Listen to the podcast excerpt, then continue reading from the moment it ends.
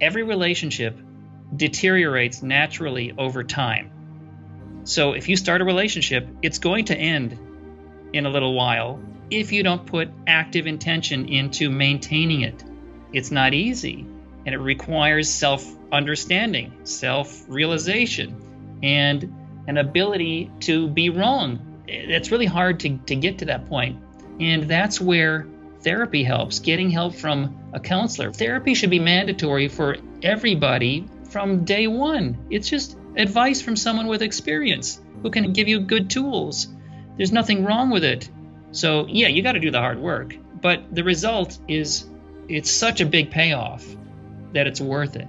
That's Roger Nygard, and this is episode 374 of Wellness Force Radio. Wellness Force Radio, where we discover the physical and emotional intelligence to live life well. You can have the same brain states as someone who's done an hour of meditation every day for 40 years. There's a lot of losses that we go through, so the ability to be able to cope with those losses is very important to build skill in it because loss will happen. You know, you have to have spiritual courage to really grow spiritually because if you really want to take guidance from your soul, you have to be ready to realize that many of the things that you're asking for guidance on, your ego has some kind of an addiction to or an investment in. Total sleep breakthrough in 2020. I've been using cured full spectrum hemp oil. Let me tell you what it's not. It's not for getting high. We know this. It is non psychoactive, it has no THC, it has 100% terpene rich, cannabinoid rich, full spectrum, organically grown hemp oil. What does this actually do to the body? The reason I love this is because it downregulates the sympathetic nervous system. If you look at the research on PubMed and everywhere else, although the FDA does not allow anyone to make bold claims, this I can speak from a personal perspective. I take this organically grown Colorado hemp in the evenings. I hold it under my tongue for 60 seconds. I back this up with my data from the Oura Ring. My deep sleep increases, my restlessness goes away, and I just sleep better. And we know that whether you're having digestive issues or joint pains or sleep issues, the most important thing for your recovery is your sleep. So if you've been struggling with sleep, give cured full spectrum organically grown hemp a test drive. You get 15% off because you're here with us in the Wellness Force mission. It is wellnessforce.com forward slash cured. Enter code Wellness Force at checkout. You get 15% off your organically grown hemp. If you've been looking for a hemp product that has been tested and vetted, give cured a test drive at wellnessforce.com forward slash cured. Use the code wellnessforce to get 15% off your entire order. Podcast world, hello. It's Josh Trent. It's your host. It's your guide, and you made it here to Wellness Force. Today's episode, it's literally perfect timing. Uh, this is a timeless topic relationships, marriage, emotional intelligence, this exploration, specifically the truth about marriage, what makes us happy in relationships. How do we find a soulmate? I love this topic because I personally went through the dark night of the soul from like 2015 to 2019. And this dark desert, you know, for four years before I found Carrie Michelle, my lady, my love, I needed to really understand and find myself first, who I was, you know, my understanding of self love, which is essentially a lot of what we're going to talk about today. But what's most exciting about this upcoming episode is you're going to hear brand new wisdom the kind of wisdom that only happens when someone tracks down the experts across the globe and discovers surprising scientific facts behind what makes us happy in relationships, what makes relationships work, and what we can do personally to increase our chances of finding a soulmate. Our guest today is perhaps known for his acclaimed documentary, Trekkies, and also his documentary, The Nature of Existence, where he addressed the impossible subject of the world's philosophies, religions, and belief systems. He has also directed the TV series The Office and The Bernie Mac Show, and his work as a film editor includes Grey's Anatomy, The League, and Emmy nominated episodes of Who is America and Curb Your Enthusiasm. I love that show. Curb Your Enthusiasm is such a good show. I think you've seen it.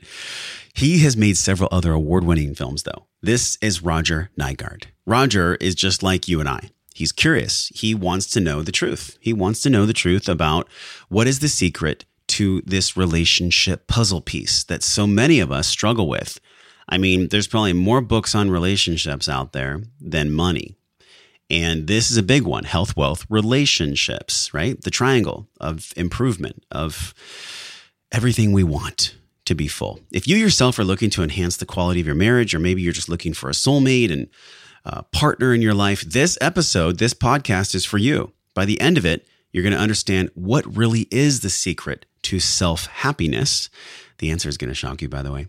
Why relationships are so difficult, how to attract a mate, why relationships fail. We'll talk about the Gottman Institute and the Four Horsemen. This concept of the Four Horsemen, they did studies at the Gottman Institute, and there are four things that will break a relationship and inevitably make it fail. These are things you don't want to do. And these are things that you get to know from this episode. They're very pivotal. You're going to want to understand the four horsemen. We'll also talk about polyamory, which, in my opinion, has more negative than positive aspects. Yeah, like polyamory can be sacred for some people with a extremely high level of awareness and consciousness. But in my opinion, I've seen people in conscious communities just use polyamory to pretty much hide their sex addictions.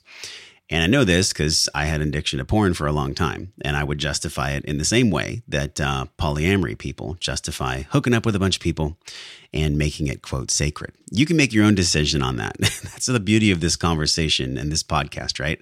You can make up your own decisions. You gather the information. We'll understand the rest of the gamut in how to really be a loving partner and how to break down the unintended consequences of contempt. This is one of the four horsemen why contempt is such a deal breaker, and we'll also talk about how to have difficult conversations and how to and how to handle conflict better in relationships. Lastly, what keeps your relationship alive? What are the tools? What's the ways of being to keep your relationship alive? We will explore this in depth on the podcast. Oh, and the big one, this is the number one piece of relationship advice you get to follow for the rest of your life. The number one piece of relationship advice, and I promise you, it's going to be a bit of a shocker. You're going to be like, Of course, I knew that, but are you doing it? Show notes from today are at wellnessforce.com forward slash 374. If you get your heart or your head expanded from this podcast, and I know you will, please share it. Please share this podcast. Share this podcast with a friend, a family member, a partner, a husband, a, a daughter, a brother, a sister, somebody that you care about, somebody that is maybe having a hard time in their marriage or having a hard time finding their soulmate. Roger is a world class expert. His documentary film, The Truth About Marriage, and his book are so powerful. They're so good. Wellnessforce.com forward slash 374. Please share this podcast with everyone you know that would gain from it across the world. Now, let's dig in with Roger. Roger, welcome to Wellness Force. Thank you. Uh, so I'm so happy that we get to, a chance to talk today. I was telling you before we recorded about your incredible book, The Truth About Marriage, the path to find a soulmate, how to make relationships work, how to make sense of this whole masculine feminine polarity, especially now that we're in enforced lockdowns. Who knows what's coming? It's been a very stressful time for so many people, man. So this show is like the perfect timing for us to explore the nuances of what it means to spend your life with someone to be with someone um, energetically, physically, spiritually, emotionally. Like, what an incredible topic. I, I watched the film and I'm excited. We're going to go deep today. I have a ton of notes for you, a ton of questions. But just as a jumping off point, you're a single man. This quest for the soulmate and the truth about marriage, like, one of the things that inspired me the most is you mentioned your grandma Doris in the film. This is a, a she was a hundred at the time, I believe, when you interviewed her and you spoke about this. How do you think that your natural curiosity uh, for this topic started? Like, when did the curiosity for the truth about marriage and finding a soulmate actually start for you? all of my films are me searching for answers to something I'm obsessed with, and it generally comes out of pain. And this new film, it, it's about relationships, right? And so it came from my own feeling of inadequacy and failure in relationships. And it's like, why can't I do this right? Why is it so hard to get to not only a, a lifetime partner, just to the altar? And so hmm. I want I want solutions. I want answers. And so I sought out experts and quizzed them, interrogated them on what's the problem. There must be something wrong because if if I was selling you a product and you said, "Is it any good?" and I said, "Yeah, it's great. Everyone loves it. You got to have it." And then if you ask me, well, what's the guarantee? And I said, there's no guarantee. Well, your next question would be, well, okay, uh, what's the failure rate? And I said, oh, only 50%. You'd say, go back to the drawing board with your Yeah. product. There's Yeah. something wrong here. So I set out for myself to try to figure out what my problem is. And then, you know, if you want to come along on the journey on the documentary, you find out, you learn what I learn about relationships.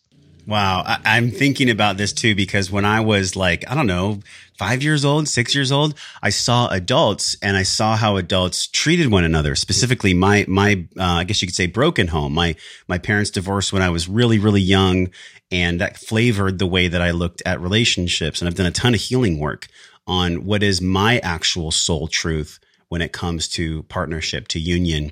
Did that flavor, first of all, your curiosity to do this film?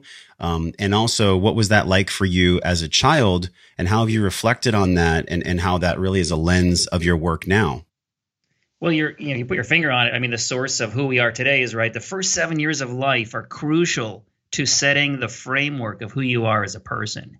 You're pretty well set by age seven. Who you are, your personality is really your trajectory through life is is kind of determined by age seven, and that doesn't mean you can't do anything about it. And that's what counselors are for, and people that the experts they're here to help us broaden our choices, right? Our choices get narrowed by those first few years, and then every ensuing year, as we gather more experience, and then we go to a counselor who says, "No, no, no, you can, you have more choices," and it starts opening up, eh, eh, or podcasts like this, opening up through awareness your choices. I mean, it's still going to be limited by you know some things you just can't change about yourself. In, in certain aspects of yourself will always be who you are, and part of the secret to happiness according to the experts, is first of all accepting yourself for who you are and what you are as a mm, species. Yes. And then do the same for your partner. You have to accept who they are. They may not pick up that sock ever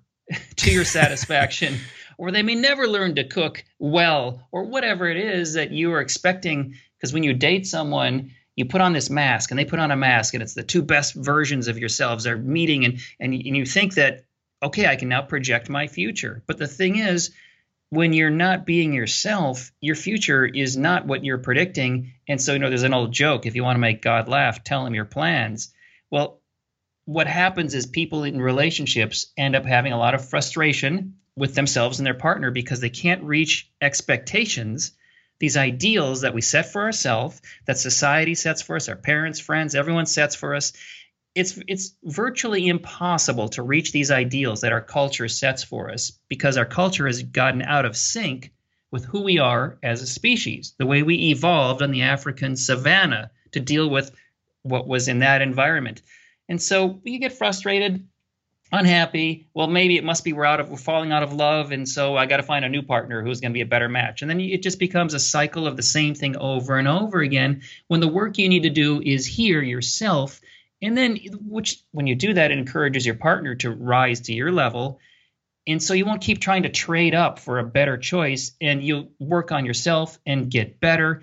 And because you're just trading for a new set of problems, and you're throwing out a shared history, which you can't is gone. You can't. You got to start over again with someone new. So what do you do? You got to learn who you are, accept who you are, and then be as genuine as possible. That's one of the things I learned. the self awareness quotient is, I would say, at least half or more. Because if we don't know who we are, and I mean, that's a big topic. I mean, that's a podcast within itself, a self awareness podcast. And in some way, Roger, like every uh, best selling author, world class speaker, anyone that comes on the show, they're always peppered into this conversation is the acknowledgement of self awareness. Because in the book, you talk about how to find love and stay together and really like keep the passion alive. So many people, they, they are with each other for three years, seven years, 10 years, and they change like their self awareness is also in the understanding that their interests change, their their passions change. Like so, it, there there's a part of us, and I'd love to hear what you think about this. Because how long did you research and actually film? How long was this project total yeah, seven time? years uh, from starting to read, reading a stack of books six feet tall. You know, and Chris Ryan says we're not in a relationship; we're in a series of relationships with the same person because they're changing and you're changing. That's what it feels like. And, and so I'm a year and a half with my uh, girlfriend, my partner, Carrie Michelle, and like I've seen her change so much in a year and a half. And I know that I have too. But the question I was going to ask you is when it, when it comes to the self awareness, and I love, love, love, man, that you've done work about why are we here? Um, you're a, a filmmaker that's done so many things, but the nature of existence, this is where you addressed the really kind of impossible subject of the world's philosophies, religions, and belief systems. The belief of who I am is completely contextual in those first seven years. I mean, we're literally on drugs. Like our hemispheres are connected. We're children. We're walking around in theta state. We're so sensitive. Uh, we're like a rose. You know, we're like a, a rose. You have to treat a rose gently. Did anything for you happens ages zero through seven that specifically flavored the way that you show up to your filmmaking? Oh, for sure. I mean, there are mechanical things like I discovered photography. I found my dad's camera, with, which had a half a roll of film in it, and then I found his eight millimeter camera. And I, I once I get my hands on something, I, I'm taking it apart. I'm curious. I want to know how it works, and I realized I was had a real desire for for uh, learning about and being creative visually in images and then movies and then eventually documentaries.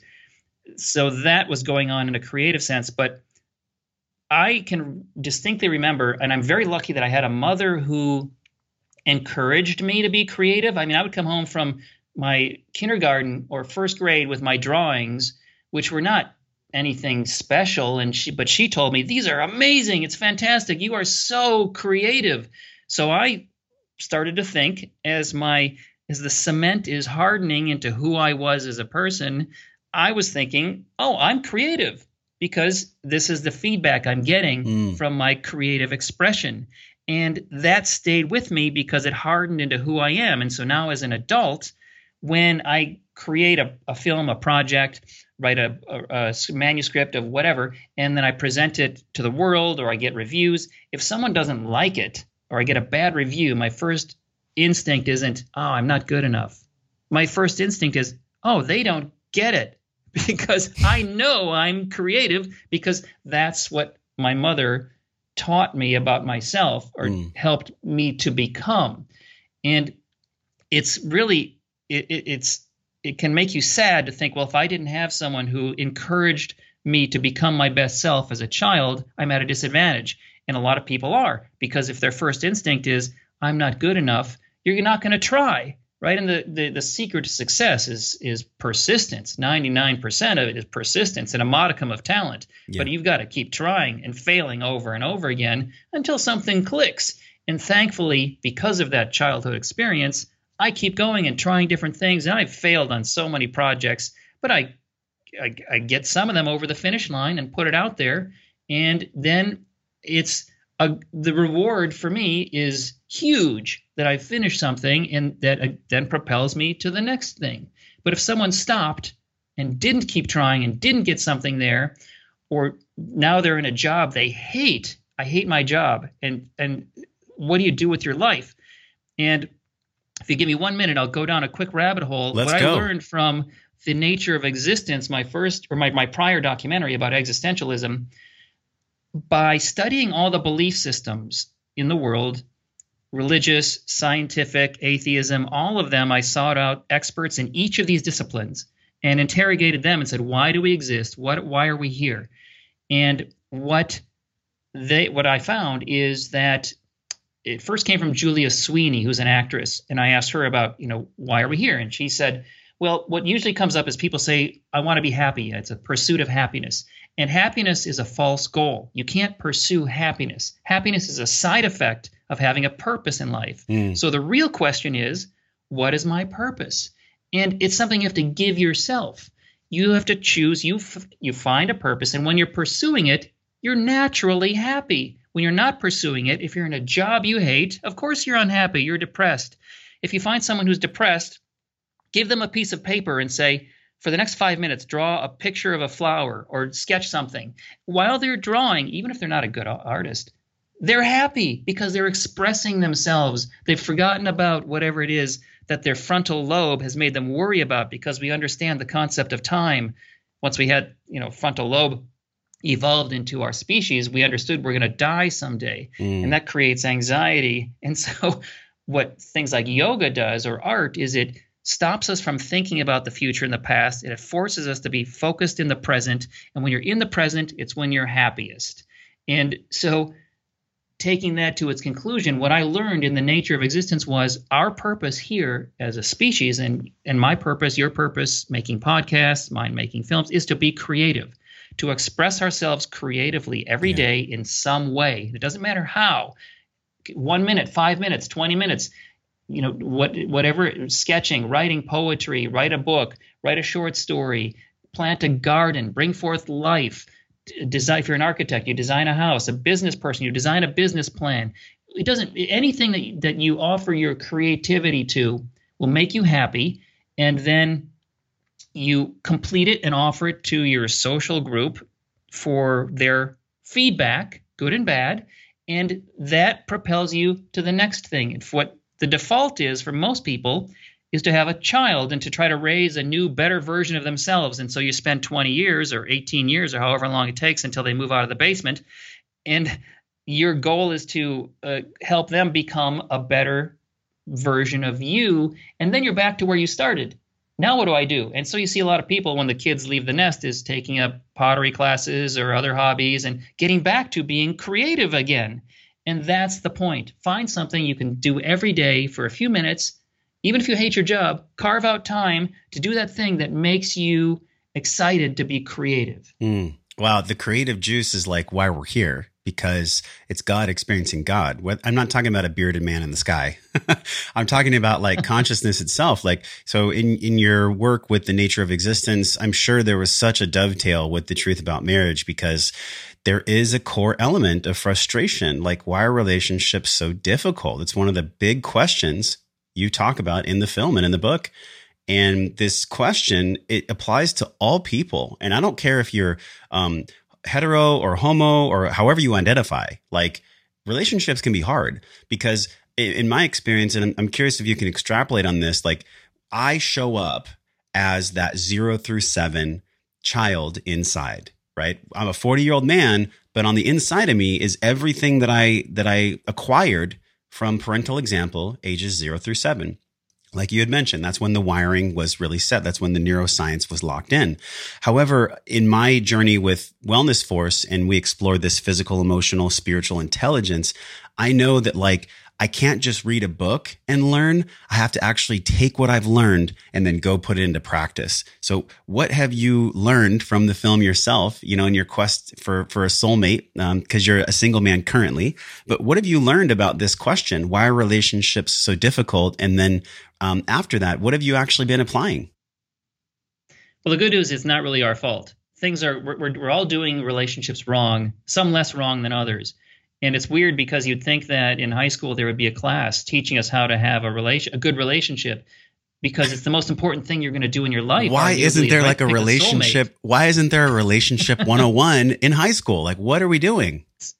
Seems obvious because obvious. there are. What I found is there are some very basic things that we're all doing, and very easy changes, very simple changes you can make to your life that would vastly changed the trajectory uh, and the happiness and the longevity of relationships. And all the experts essentially, I coalesced it, and they, they were in agreement in, on some certain basic things. And my goal in the film and in the book was first to, to find out what the problem is. That's the first half is about that. And the second half is, well, here are some simple things that anyone can do to change things right now. And uh, I'll give you one example. Probably the most basic thing we're all doing wrong is listening. We're terrible, especially men or the masculine one in the relationship. Either person can be more or less masculine than the other. And typically, you partner with someone who has the opposite mixture of masculine and femininity that you have because we're not designed to duplicate each other. We want to complete each other. We want someone who's the opposite in many ways. Mm. And what the masculine is the worst at is listening. Terrible listeners. What does that mean? I'm, I'm going to be very specific here. The feminine and the masculine have these things they need daily. It's almost like a relationship vitamin. And if you don't get it, you're going to feel uh, a little bit confused, and then anxious, and then angry, and then it leads to arguments, and then maybe you break up because you're not getting this nutrient you need. And this nutrient that, that the feminine needs is about 15 to 20 minutes, maybe 30 minutes a day of active listening. That means you come home, you put down, you put your cell phone on airplane mode, turn off the computer and the TV, you make eye contact and say, honey, how was your day? Or honey, how are you feeling? And then shut up and listen. The hard part is the shutting up. It's counterintuitive because the masculine wants to offer solutions and interject and don't do it. This is where it takes discipline.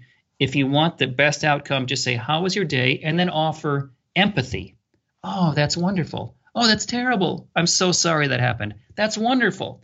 That's all you're allowed to say mm-hmm. because she or the person, the feminine person, person who's in their feminine, because I need this too when I'm in my feminine, they don't want your solutions. They just want you to listen while they're downloading and processing the emotions of the day so they can feel better. And at the end of that 15 or 20 minutes or 30 minutes, they feel vastly improved and they attribute their happiness to you, their partner. It improves everything, including your sex life. Everything gets better. And if you're the feminine person or the one who's in your feminine who needs this listening vitamin, you also have to be mindful of not to get greedy about it. Don't demand more than your 20 minutes per day, Mm. or this precious resource is going to vanish over time because the masculine can only handle about 30 minutes maximum before what Dr. John Gottman calls flooding happens. The masculine brain easily floods or becomes overwhelmed when talking about emotional things. It's not as well designed. The feminine brain can handle that for hours, no problem. It's it's it's so much more designed and better designed for it. And there's a counterpoint to this that the masculine needs the the one of the uh, nutrients that that person who is in their masculine needs is consider that we as humans we need connection you know we, we love to connect both masculine and feminine feminine's instinct is to connect 24-7 masculine wants to connect but as soon as i have connection i start to yearn for freedom. And so i want i need to i need to get away. And once i'm away i miss her and then i want to connect again. And i go Mm. through this endless cycle this orbit of connection and deconnect disconnection. And if you try to get in the way of it and block it and say you must be with me 24/7 it's going to create frustration and then anger and then arguments. And and you don't want that. And so when the feminine person understands this or understands their partner who's in their masculine and both people need to do this occasionally but you know Dr. Gray John Gray calls it going to the cave the masculine needs he needs to go to his cave once Got to be in the man week. cave. yes once We per need to week retreat. you need that Yeah. and it recharges your batteries. That's it makes you excited to be together again. So the way to facilitate, the best way to facilitate this disconnection is to, for the masculine or the person who needs the disconnection, to say, "Honey, I am going to go away for the weekend with my friends. Going to go fishing, or, or I'm going to, hey, honey, I'm going to go play golf." And I, and then you follow it up with. Once you announce your disconnection, you announce when you're going to reconnect. And honey, and I can't wait to see you for dinner at seven o'clock. So now that person feels secure Yeah. they know okay he's disconnecting and i know when he's going to reconnect it's totally normal nothing to worry about and it's a good thing but if you say seven o'clock make sure you're home at seven o'clock if it's going to be midnight say midnight because your word is crucial Yeah. and call if you're going to be late you have to maintain who you are and your bond and your word and, and, and your be, be genuine with your partner I got to pause you right there because I, I one of the things I loved in the film and in the book, Neil Strauss, and um, I had read The Truth. I also read The Game. I read The Game in my twenties. Probably not a good book for a twenty year old to read. but then when I read The Truth in my thirties, I, I felt redemption because his exploration of polyamory showed him that he really just wanted to feel loved and feel whole, like you had talked about, right? We're looking for completion here. And when two people show up without any awareness of their patterns, without any awareness of their attachment styles, and without any of the emotional intelligence that you're speaking about, right? The awareness of the masculine, feminine, the awareness of uh, the orbit that you spoke about. These are really, really, really important concepts, not only to know, but to embody and to actually act from that awareness. But the one thing he said in the film that I loved is he goes, you know, the best way to handle conflict is I'll ask my partner, and, and I'm sure you're going to explain this better than me. But he said like, Hey, when, when, when she's talking to me and when there's a problem, he asks her, do you want me to listen? Do you want me to take an action? Or do you want me to just give advice? But please share with us the better way that he explained that. But that was kind of what I remembered from no, you watching got the it. film. I think loving touch was the other one. And- So, or do you want yeah. loving touch? Yes. But there's there's a skill set that the masculine and and it can float between men and women because sometimes men need to vent too, but um it, it seems to be more not blanket statement this. It seems to be more like like the man might be listening and holding space and the woman's processing. Of course that can fluctuate between genders, but please please Yeah. go deeper on that because I love Neil Strauss's work and I thought his element to your film was powerful. Yeah, well, part of my book was about attraction. I wanted to understand attraction, wh- why we are attracted to each other. How can I be more attractive to um, to since I want to attract a mate, right? And what is it all about? And it turns out there are very specific cues that affect human beings. Our brains are wired a certain way, and so that's one reason I sought out Neil Strauss, and I was amazed and pleased to see that he had matured as a person, Me and too. now his, his his book Truth essentially repudiates everything in the game and shows how he's changing. And I'm sure he's going to write another book. It's going to and he's going to have a completely new, more advanced take on as he continues to mature and learn. It never ends. Yeah. You, don't become the perfect master ever. Humans are too complex, and your partner is going to be is too complex an individual to ever fully understand. But uh, talking to someone like Neil, who had experienced the extremes. I guess I looked for the extremes in a lot of people that I interviewed. And for example, I followed three three couples in the movie, three married couples, and I, but I interviewed six, and the three that made the cut are more extreme. The three that didn't make the cut were very were normal, and normalcy is not as interesting to watch, and it doesn't teach the lesson as well as when you see the extreme couples. Oh, this happened here. Uh-huh. And Neil had been a very extreme single person. And I found an example in the real world of a very extreme single person, this guy named Don Blanquito, who was the most single person I knew who was living the life of the game. And it was fascinating for me to check in on him again seven years later. I interviewed him in uh, in Brazil, where he was enjoying loving life as a single man.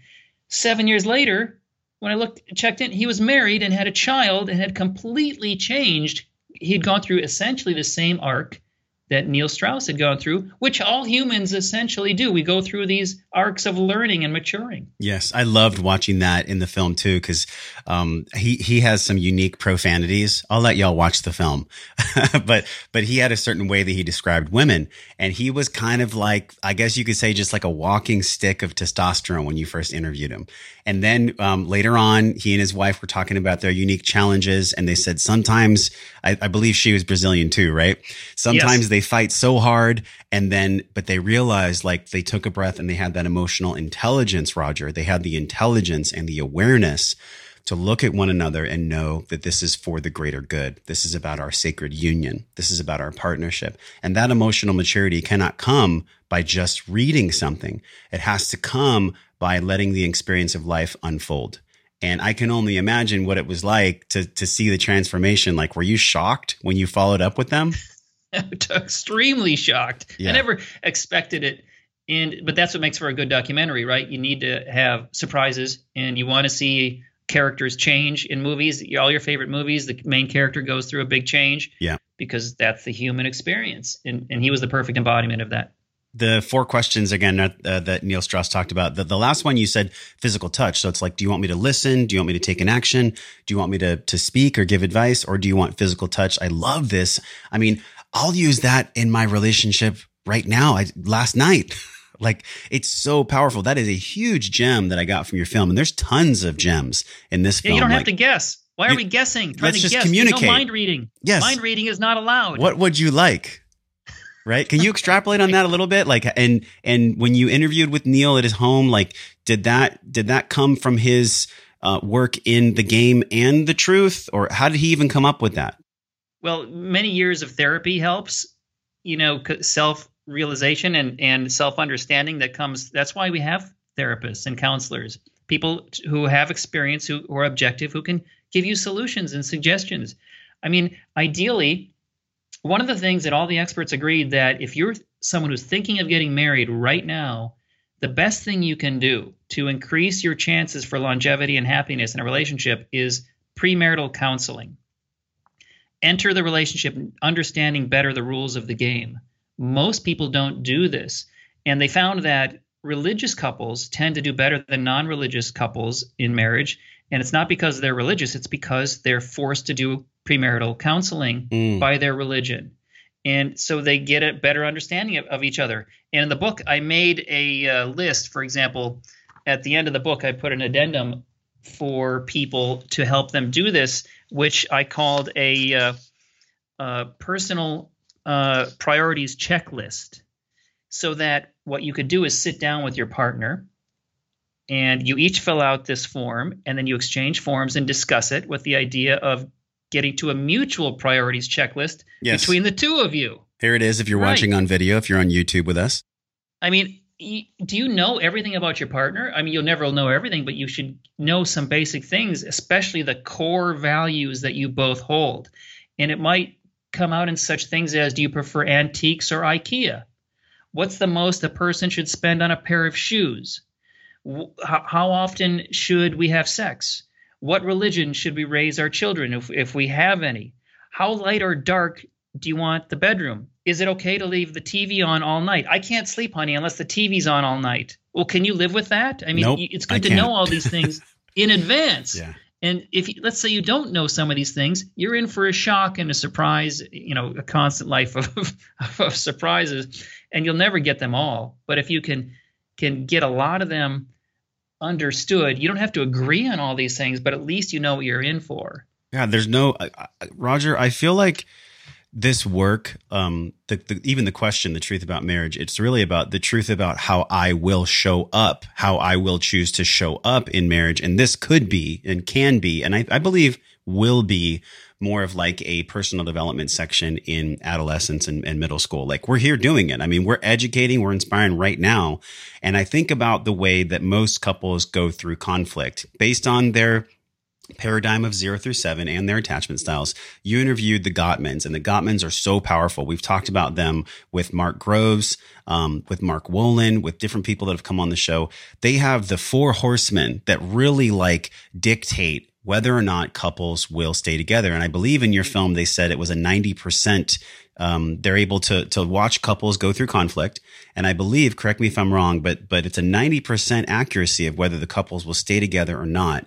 Uh, and it was based. They can predict. They can predict yeah, isn't it. It's it's it's mind blowing it's that unbelievable. they can watch you together with your partner for five minutes and then predict with ninety percent accuracy if you'll be together and how happy you'll be, based primarily on one thing they're looking for: the existence of contempt from either partner, ah. which is like rolling the eyes, uh, sighing, yeah. dismissiveness, because that shows you're not a team. Contempt was the big one. Um, the four horsemen: criticism, contempt, defensiveness, and stonewalling.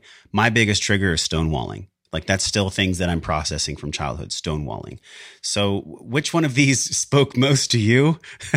and then also, why is the contempt one really the deal breaker? I like when things are quantified because then I can understand how to implement it in my life, like the 20 minutes of listening okay, I'm going to do that every day. I'm going to try this experiment. I'm going to give 20 minutes of active listening every night and see if it if it changes things, right? One of the things that Gottman, Dr. Gottman quantified was the 5 to 1 rule of positive to negative. What they found in stable couples was not how much they argued. You could have a, one couple that argues a lot, one that never argues or rarely, and then somewhere in the middle they argue, you know, an average amount.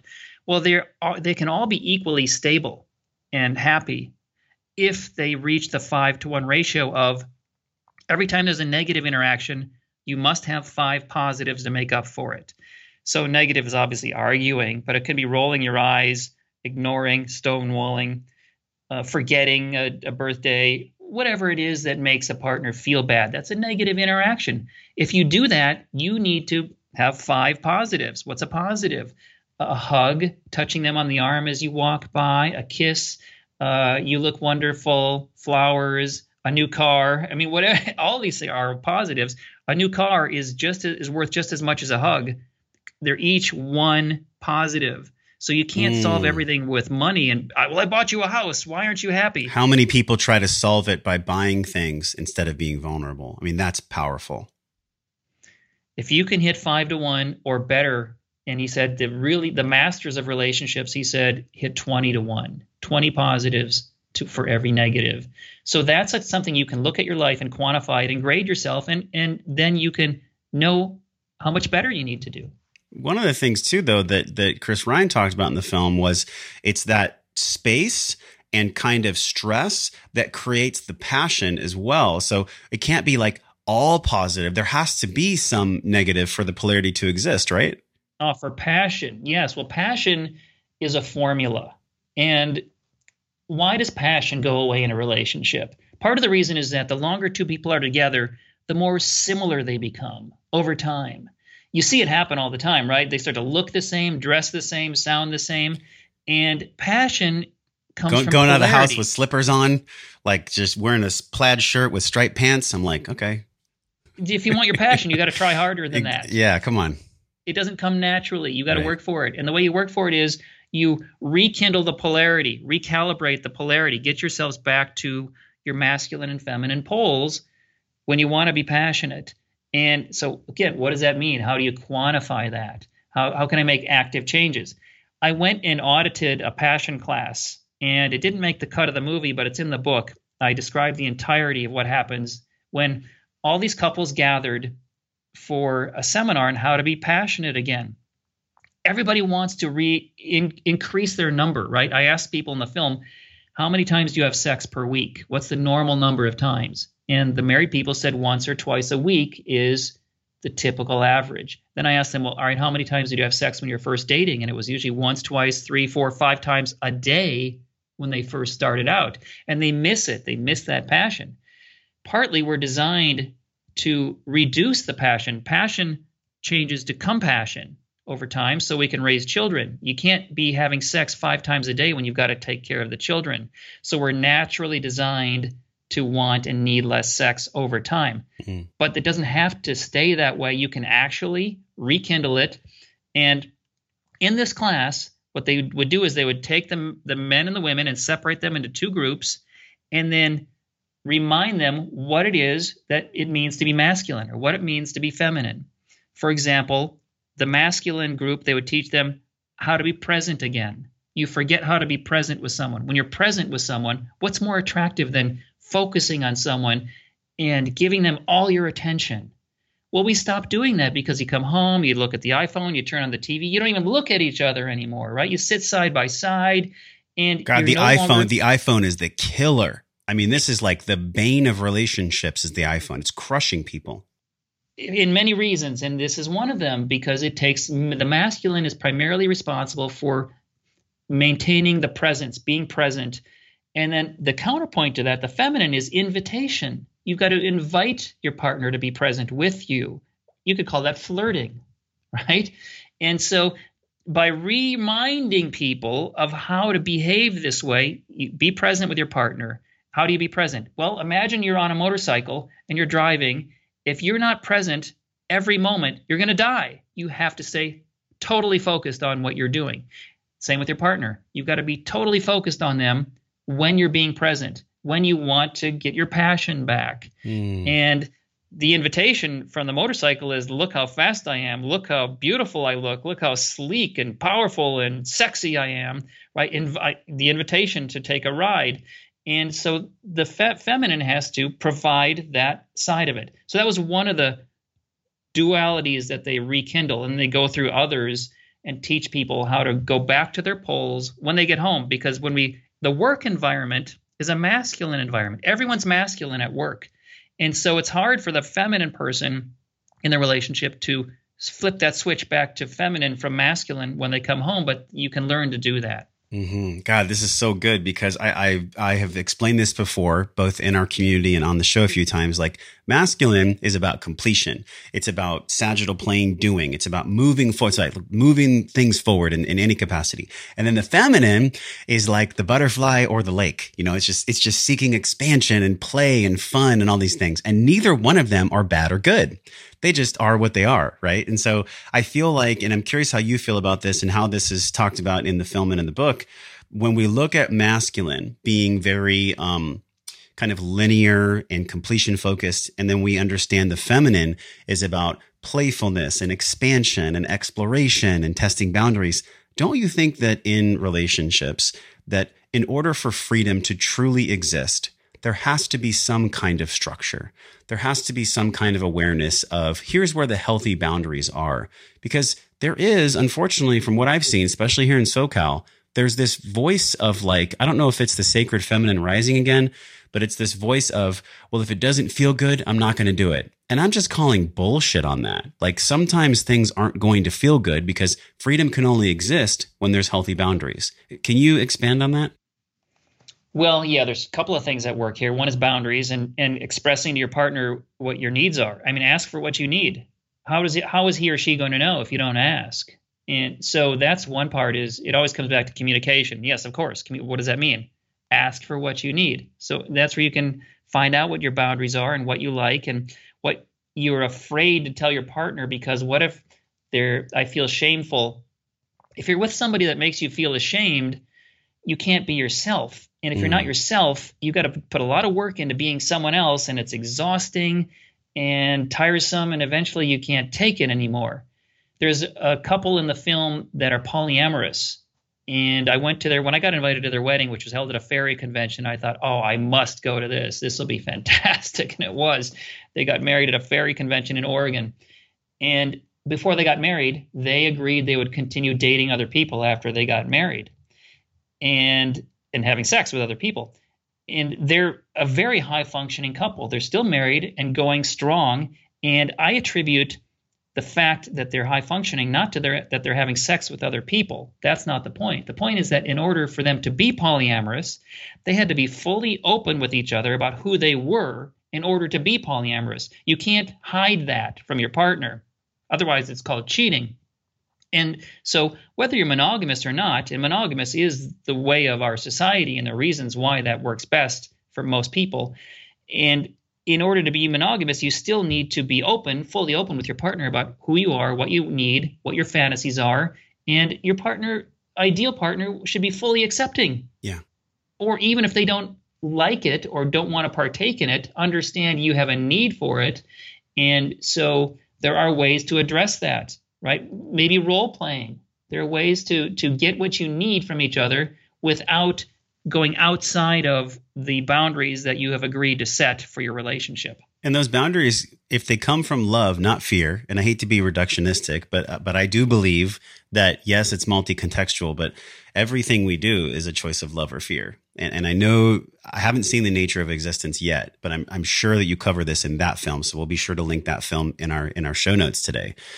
But man, when I think about the polyamorous route, it just triggers the shit out of me because I feel like I've done so much in my 20s and even in my early 30s where I explored so much with different women and in different situations. It's like now that that's satiated within me, I can see that the only reason I'm potentially triggered by it is because maybe there's uh, not an acceptance and not a forgiveness of the mistakes that I've made, you know, of the way that I treated women, of the, and, that, and I think I'm still forgiving myself for that. Um, but that's my process around polyamory. You show in the film that polyamory is totally possible as long as two people are very clear in their boundaries and have done their work. But what's your personal view of polyamory, especially after doing this film? Well, this particular couple, they call what they do situational polyamory, which means that they're monogamous with each other at all times until they mutually decide we're going to have a polyamorous weekend. And and each partner has a veto over what the other partner does. So nobody's off on a, a, a you know an individual tangent. They're still a unit and they're agreeing on what's best for the for the couple. The union Neil Strauss itself. talks about that. the yeah, sacredness. Neil Strauss says that yeah, you you've got you make a choice. What's best for me? What's best for my partner? And what's best for our relationship? Mm. And if those three things coincide, that's something you should do, no matter what it is. And then getting to that point though is is the hard part because you've got to be genuine and honest about who you are and what you need and so does your partner so you can find out where those things do overlap and what is outside those boundaries and also um, you said be genuine about who we are and what we stand for and be honest about if there's any dysfunction that the, that the ego is attached to that is making someone say this is my preference. Because i have found that specifically in the poly community there are people with sex addiction that are masquerading as very acute and aware and, and you know and wanting to have like sex with multiple people. It's just like a sex addiction with like some kind of conscious label stuck on it. So the deeper understanding of who we are, and again, I'm not anti polyamory. I think you have shown in the film that it's possible and it actually can be healthy for some people. But I believe it's something to take a caution flag to, uh, especially understanding Neil Strauss's work, right? And, and his journey from the game to the truth. Um, but you personally, do you believe that that'll be something ever in your life, in your lifespan?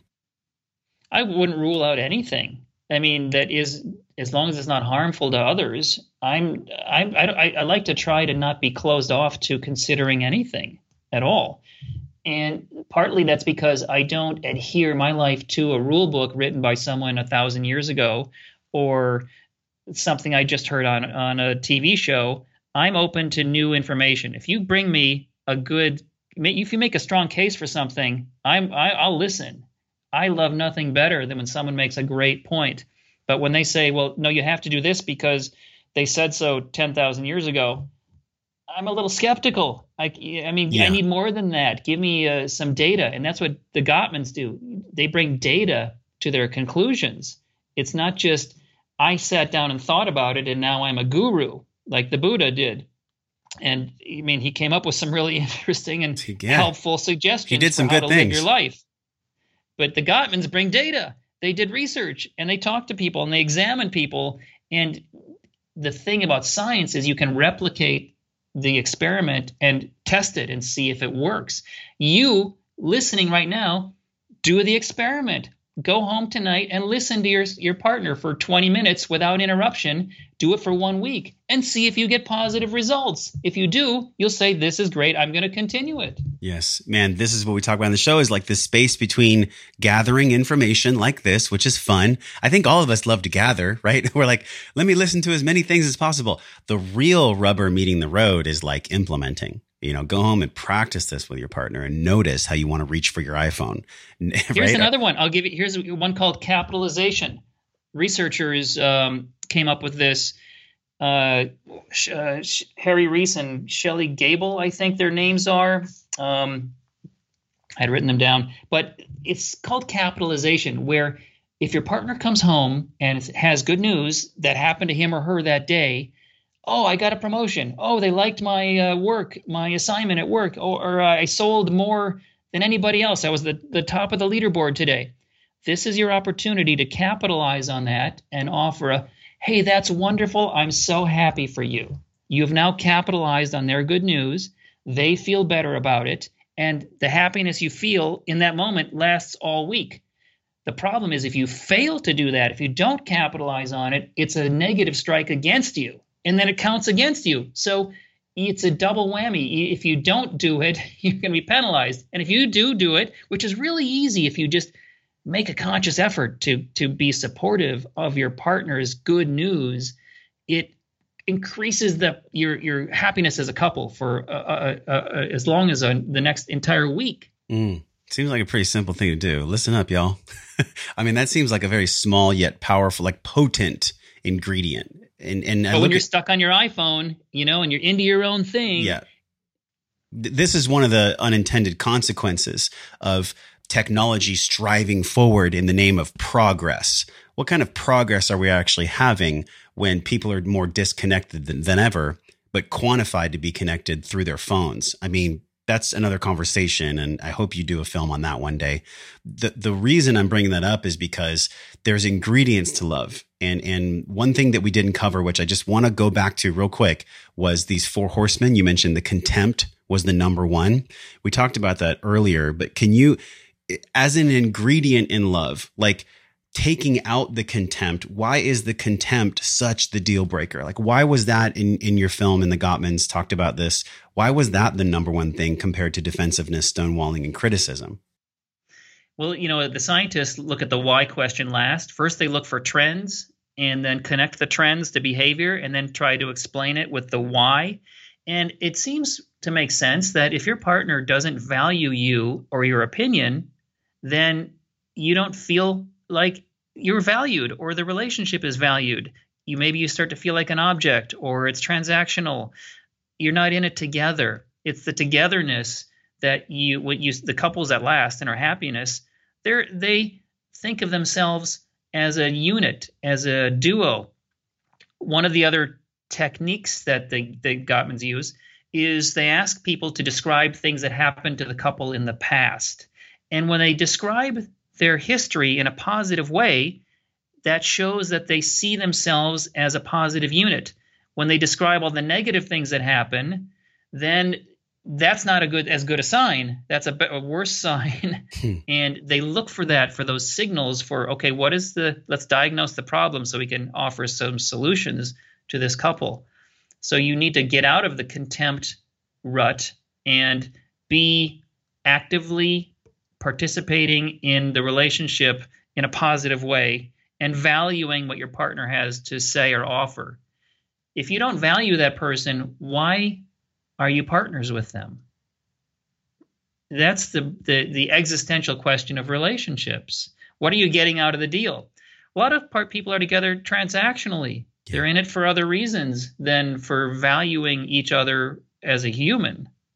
I mean, you know, money, resources, uh, staying alive.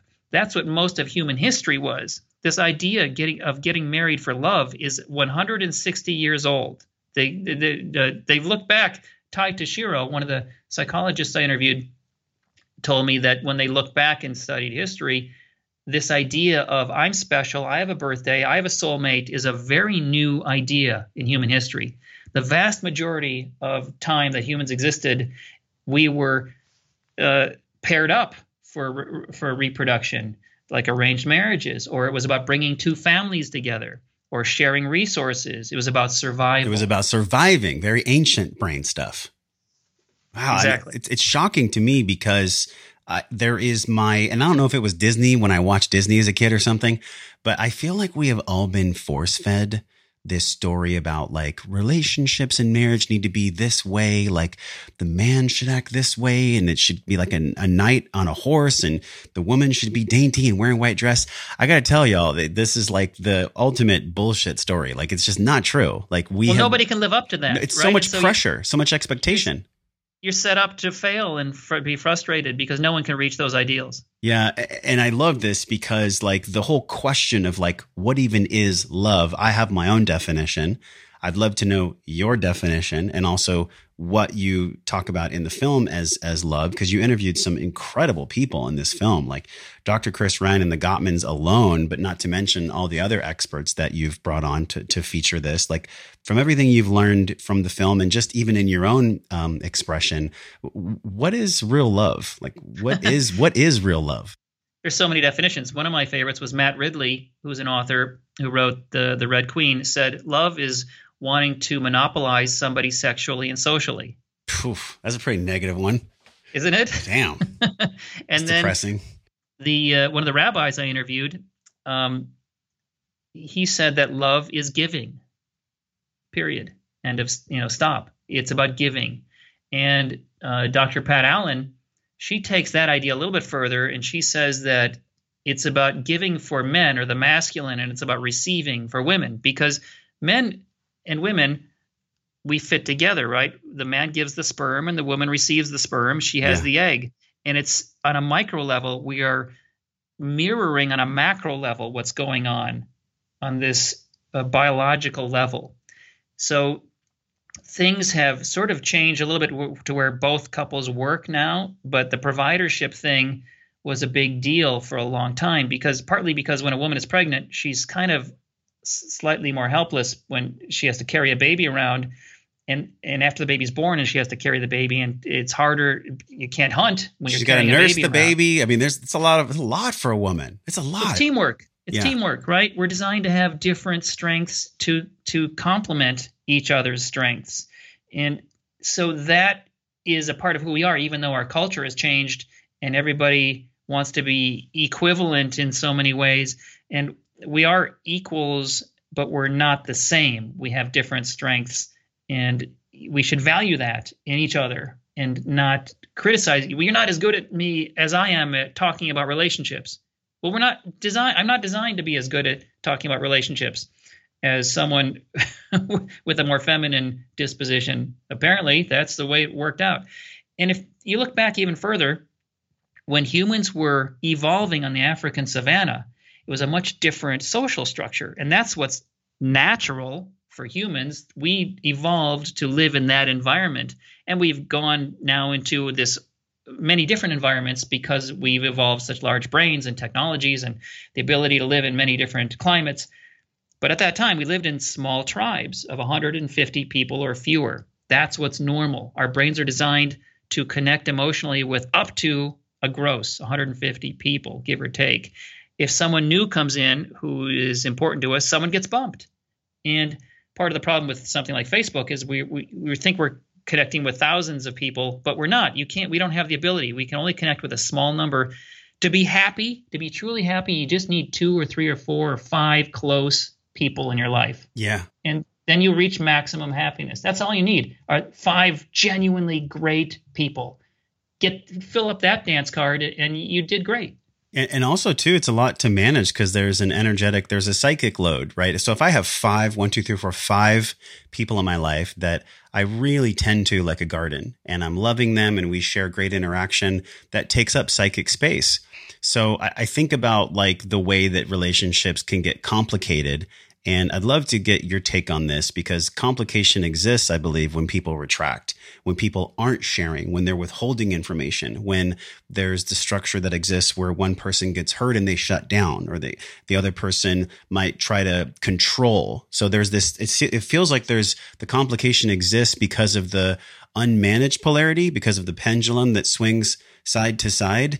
Do you feel like that exists because of the ever changing society that we're in where men and women Yes. are both working or what's, what's, what's the real complication here?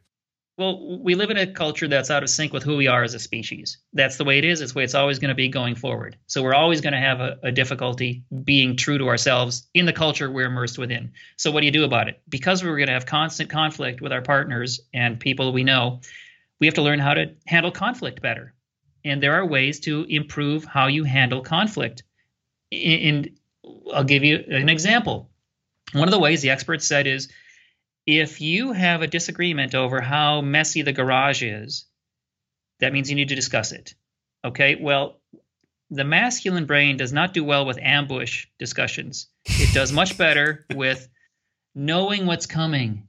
That's and right, that's so right. the best way to argue or deal with a conflict is, honey, I'd like to talk about the garage. When is a good time for you? Hopefully later today.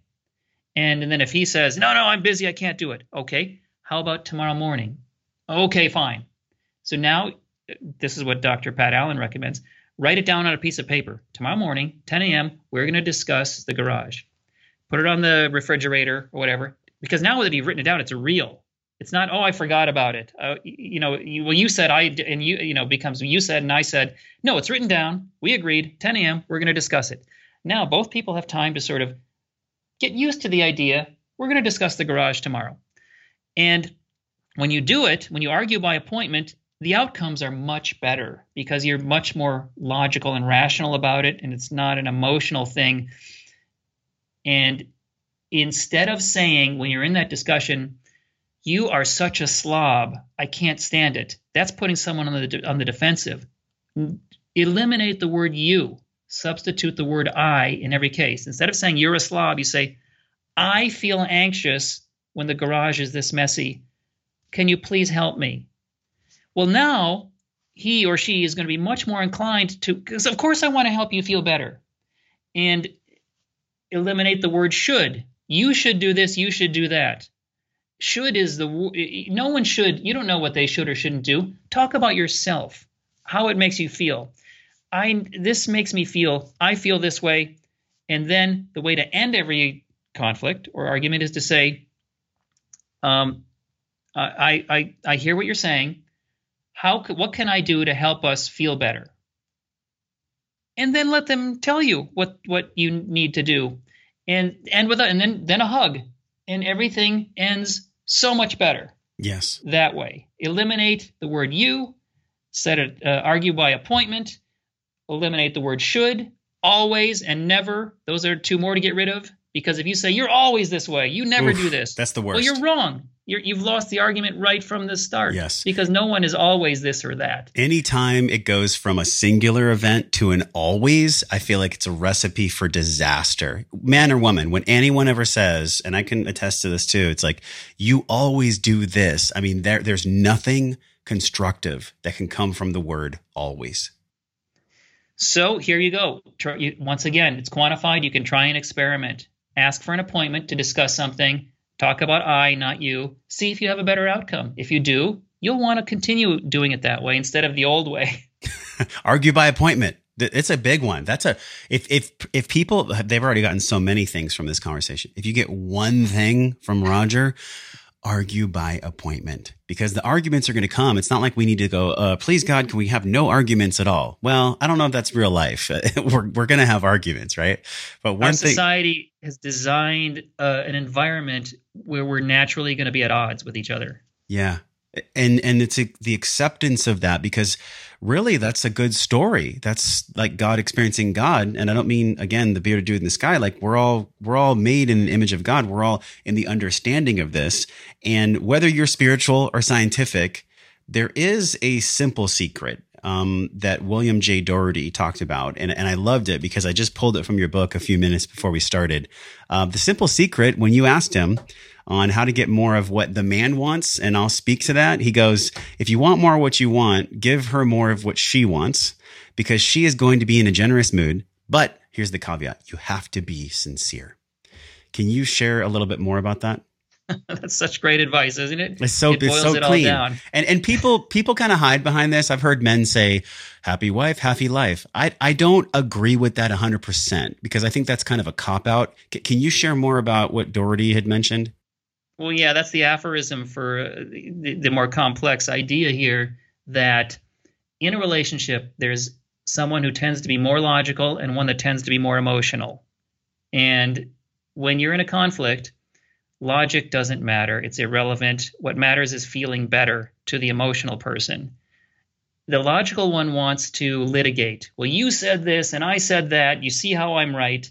The emotional person doesn't care about any of that. The emotional person just wants you to acknowledge that you've heard them and that you understand they're hurting and that you want to help them feel better. So we all want to just get back to happiness faster. So how do you do that? By saying, I am so sorry that I made you feel this way or that this has happened. How can I help us feel better? If you limit your, especially if you're the logical one and you remember this, if you limit your responses to those types of phrasings, it'll be over so much faster and you're back to happiness and you can go watch the game sooner. What is it about us men that sometimes wants to fight against that simplistic answer? Yeah, well, we're designed differently. You know, we're designed to be. Uh,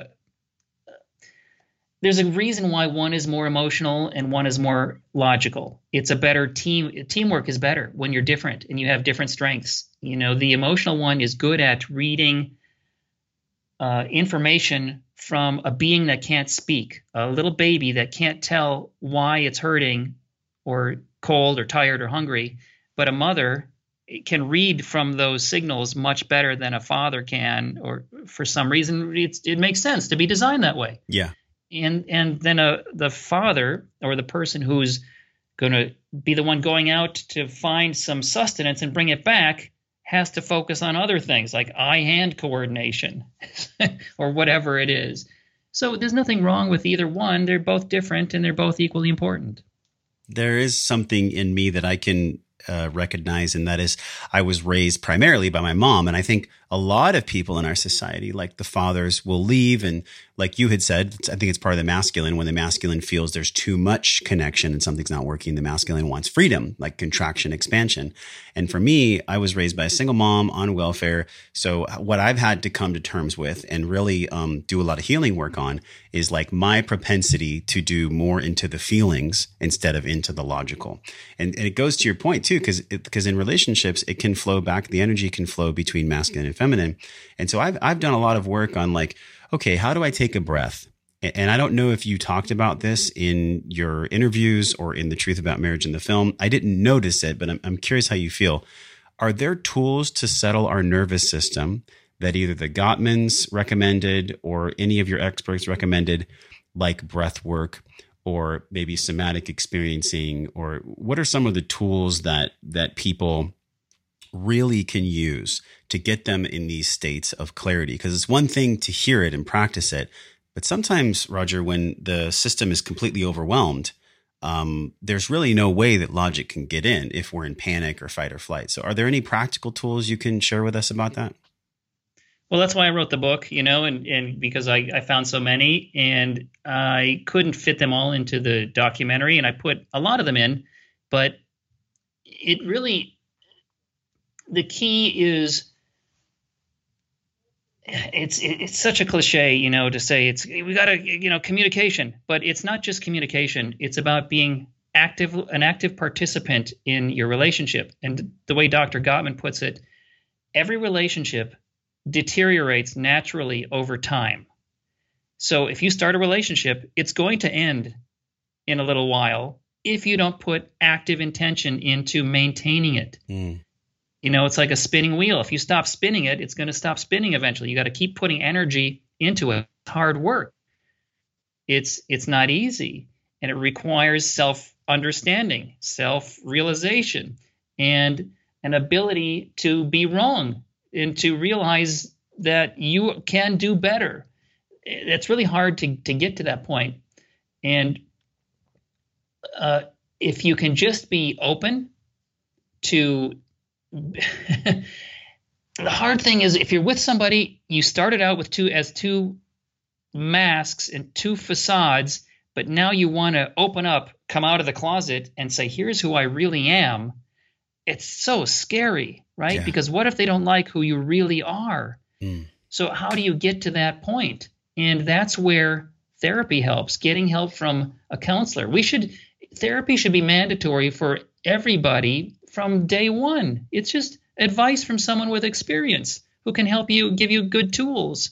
There's nothing wrong with it. Yeah. Even if you're not in a relationship, or if you are, one of the go to therapy. One of the therapists, John Friel, put it this way: when couples come to him for divorce therapy or marital therapy, usually it's like someone going to the emergency room and saying, "I broke my leg seven years ago. Can you fix it?" Well, if you had come seven years ago when you first broke the leg, I would have been able to do a much better job at helping you walk normal again. It's going to be very difficult at this point to help you re-achieve a normal gait. You know, we have to re-break that leg and start over, and it's going to be painful and difficult. But you can't not do it, or you're going to repeat that with the next person. So yeah, you got to do the hard work, but the result is uh, it's such a big payoff that it's worth it. It's a massive payoff. And and just to to close the loop on that and, and get into the end of our show, because I've I've like just scratched the surface on the book. Like there's so much wisdom, and you absolutely have to see the film, The Truth About Marriage. Um, it is, I would say, the most um, logical and deeply emotionally expressed film when it comes to the real truth about marriage right now in 2020, especially with what's going on with um, people being forced at home, and that's a whole nother topic. But but the one thing that I wanted to ask you about this was for the people that are single. You know, you yourself currently find yourself single, and I, I don't know about your history if you've ever been married or if you have children or any of that. I'm, I'm, no children. I've I got close three times and frustrated and wondering why I couldn't pull it together. So that that might have been the the fuel for this film in some ways. Totally was. Yes. So so for people that are are wanting the soulmate, like how do they increase their chance of finding that soulmate by doing the inner work on themselves? What does that look like? well, you know, it's like you got to lower your expectations a little bit because once you realize that uh, society has given you expectations that are impossible for anyone to meet, that's hard to do, right? I've got these ideals for someone and I want the perfect person. And so soulmates are kind of a problematic concept. You can't it's better to find someone that can you can both grow into soulmates over time mm. and look at it that way. That makes sense to me. Give uh give openly to someone when you're dating, but that doesn't mean that you should confess everything on your first date they have to earn the right to know who you are. And that's why it takes time to open up fully and to feel safe to open up fully. If you feel like you can't be yourself with someone, why are you with them, right? Sometimes you know that love at first sight, when sometimes you're with somebody and you just feel like I can be myself. Uh, for the first time in a long time, I feel like I can be myself without any fear of retribution or shame or eh, someone being displeased with me. In fact, they, they celebrate who I am. If you can find someone who is that way with you, they're going to want to be with you and you're going to want to be with them. The odds are, if society's in control, I think against people, but it's not that society is the controller. We decide. We are the controller. And the reason I say that is because our society is built upon selling you things because you feel inferior. And only if you buy our things and follow our narrative will you be loved. Will you be whole? Will you be complete? I, I was just a guest on a different podcast, Robyn Openshaw, and we talked about this. In the increasing chances of us doing the inner work of finding the soulmate, do you believe that it comes down to doing consistent inner emotional work? And if so, could you just give maybe a couple examples of what that inner work might look like? Yeah, I mean, how do you know who you are if you don't? How do I know who I am if I don't examine myself? I'm going to keep making the same mistakes over and over again. And that's why I got so frustrated and, and sought out all these experts to help them solve my problems. I mean, I got free two hour sessions with all these amazing experts. That's why I, I do podcasting. That's why I do the podcast. right. Yeah, and yeah. so, you know, you get to benefit from that if you see the film. You learn what I learned and they all had great advice of one kind or another. I learned from every single person, whether it was a psychologist or a rabbi or a couple, a polyamorous couple, or a, who everyone has advice, good advice, and I learned from them all, and I'm still learning. And uh, I mean, perfection is impossible, right? Eventually, you find someone who makes you feel good. You feel better being around them than not being around it, it's it, if you make it more complex than that, you don't have to make it more complex than that. Mm. Just focus on what you first have to know what you want, right? You can't ask for what you want if you don't know it. And that's part of the biggest problem. So many people are confused about what they want, or they think they want something that they've been told they should want, and then they find out later 20 years later i didn't really want that. Why was i pursuing that?